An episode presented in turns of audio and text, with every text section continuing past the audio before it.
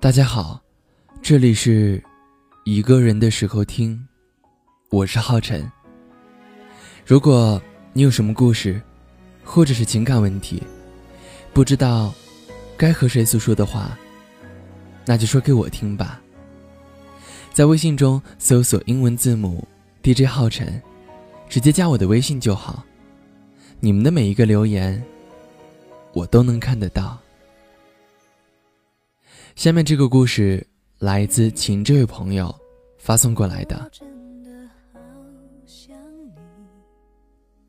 我和他是初中同学，上学三年没有好好说过几句话。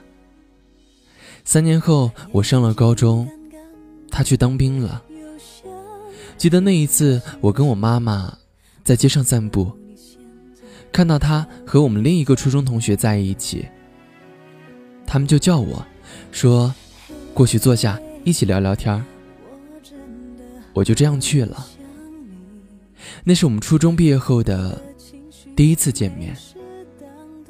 之后，他们每一次同学聚会的时候，都会给我打电话，让我去参加。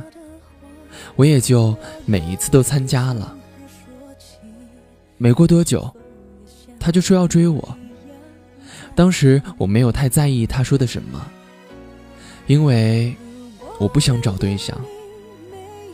每次聚会完，他总是送我回家，因为他喝醉了，所以他想走着送我回家，一边可以聊聊天，一边可以解解酒。